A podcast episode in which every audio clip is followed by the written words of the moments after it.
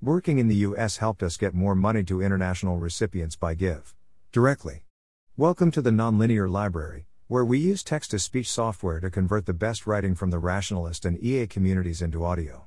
This is Working in the US helped us get more money to international recipients, published by GiveDirectly on the Effective Altruism Forum. This is a link post for slash. Our US COVID 19 response was based on a bet. In April 2020, we launched Project 100, a US COVID 19 response, in partnership with Propel and Stand for Children.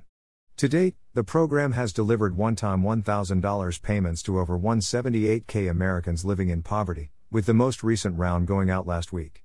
For the past decade, our core mission has been to reach people living in extreme poverty. While many millions in the United States are in poverty, they're typically not facing extreme poverty as it is officially defined, living below $1.90 per day. We decided to launch the program given the growing need we saw in the US that could be met with cash. The number of funders interested in getting cash to people in the US who would not otherwise give internationally. The opportunity to raise direct giving's public profile beyond what we could do with our international programs alone. Our bet, based on points 2 and 3, was that a justified US cash program would also end up drawing in more funding for people living below the extreme poverty line internationally. We kept funds and attention going to our global work. We continued to focus on driving attention to our global work and took precautions not to divert funds when setting up Project 100. We only allocated funds specifically donated to the U.S. program to American recipients. No other funding went to the program. We tested and tracked whether donors who first gave to the U.S. would be interested in giving internationally with their future gifts. We maximized press social media attention on direct giving and ensured the press mentioned our international work wherever possible. Our U.S. work helped make 2021 our best fundraising year yet for international recipients. A year and a half on, the results suggest the bet has paid off. This has already been our strongest year raising funds for people living in poverty internationally with $138.8 million YTD in 2021 versus $121.4 million and $47.2 million total raised for INDL recipients in 2020 and 2019, respectively.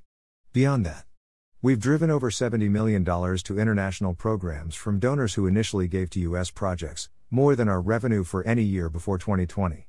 Our U.S. program had over 100 press mentions, helping to raise direct cash giving's profile on the national and global stage. We expect to reach even more international recipients by the end this year than last. We will continue to work in the U.S. We expect there to continue to be a legitimate need in the U.S. that can be met with cash, be it after a catastrophic hurricane or in geographies that are chronically poor and under resourced. We also know there will always be funders who are more focused on giving within the US, perhaps some immutably, and some not. So, moving forward, we'll launch US programs that we think could both fill a real need and raise direct giving's profile to drive more support to international recipients. This was a bet that we're glad paid off. We're proud to have helped 178k Americans living in poverty. Numbers as of Sept 13, 2021. To hear more from recipients themselves, check out stories from Project 100 recipients and GD Live to hear from folks we've reached internationally. Thanks for listening. To help us out with the Nonlinear Library or to learn more, please visit nonlinear.org.